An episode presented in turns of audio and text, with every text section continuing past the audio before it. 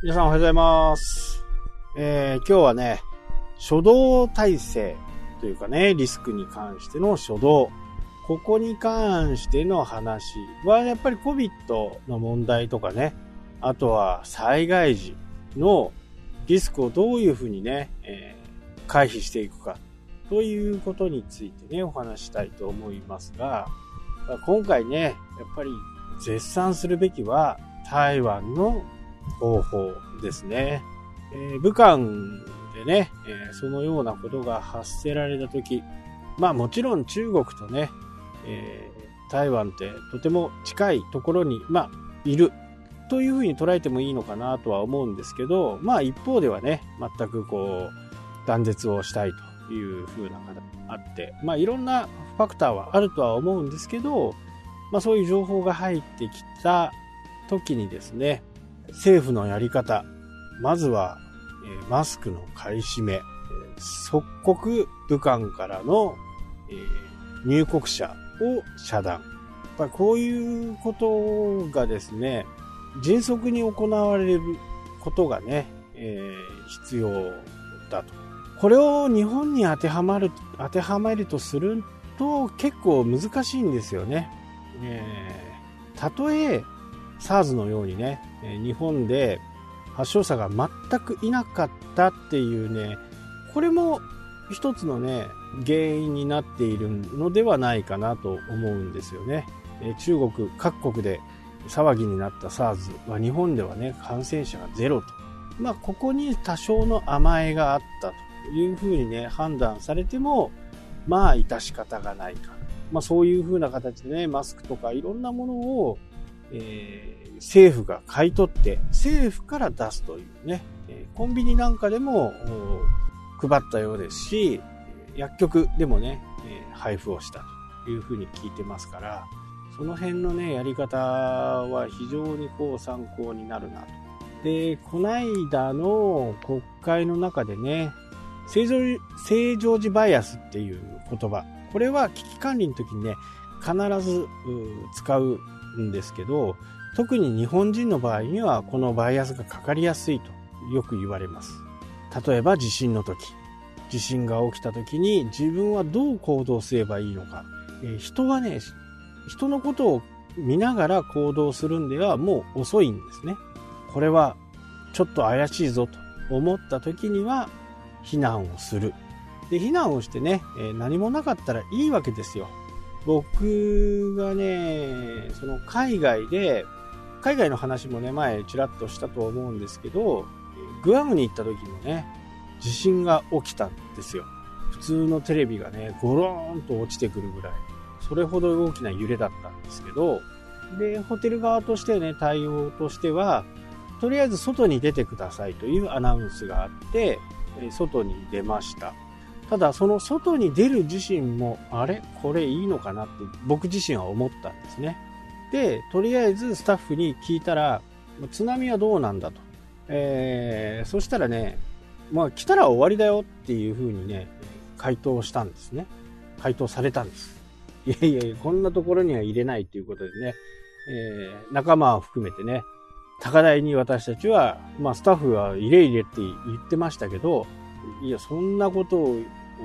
言われてね万が一津波でも来た時には、ね、保証なんか誰もしてくれないし命の保証なんかないわけですよね。で友達ねよにんと山の中にね、えー、山の上小高いところに避難したというふうな経緯もあります。で普通の人はねあのホテルの駐車場でなんかポカーンとしてましたけど、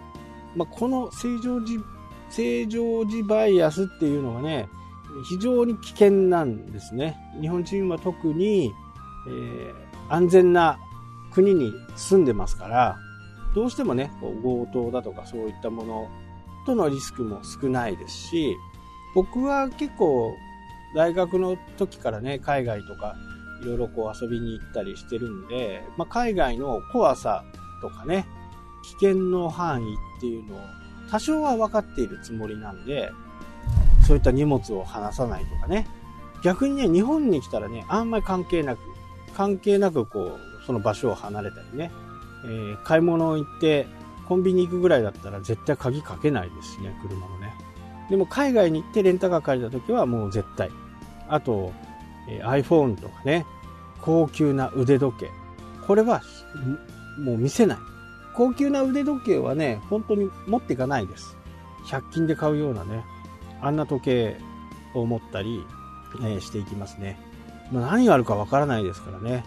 まあ、強盗ですからね、ギャングみたいなね、腕を切られてね、時計を奪取されるとか、まあ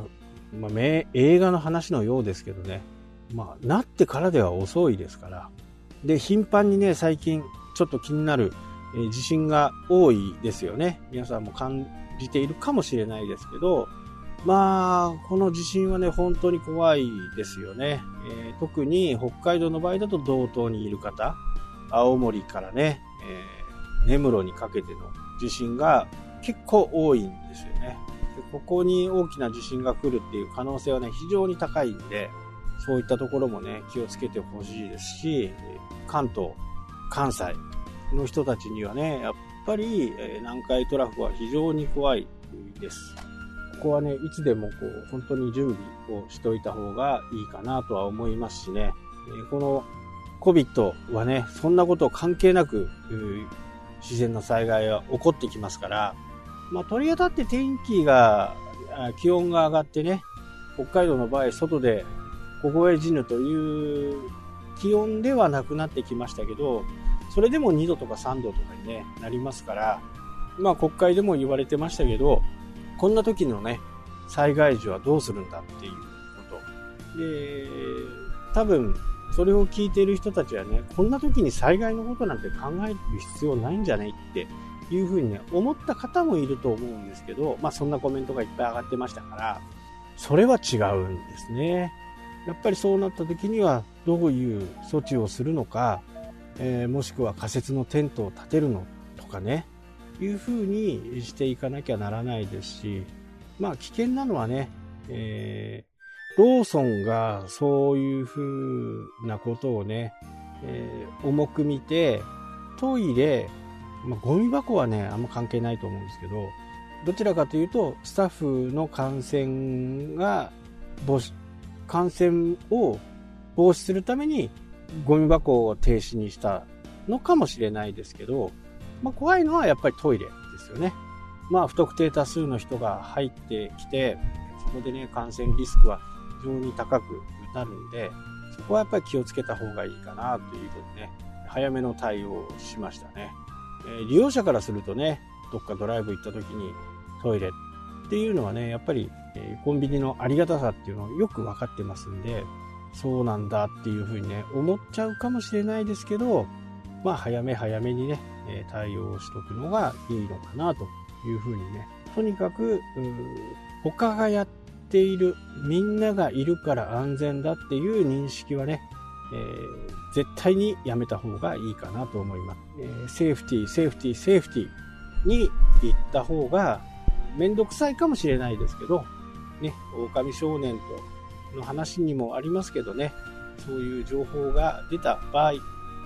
ず避難をすることをね、やっぱりおすすめします。はい、というわけでね、今日はこの辺で終わりたいと思います。それではまた。したっけ？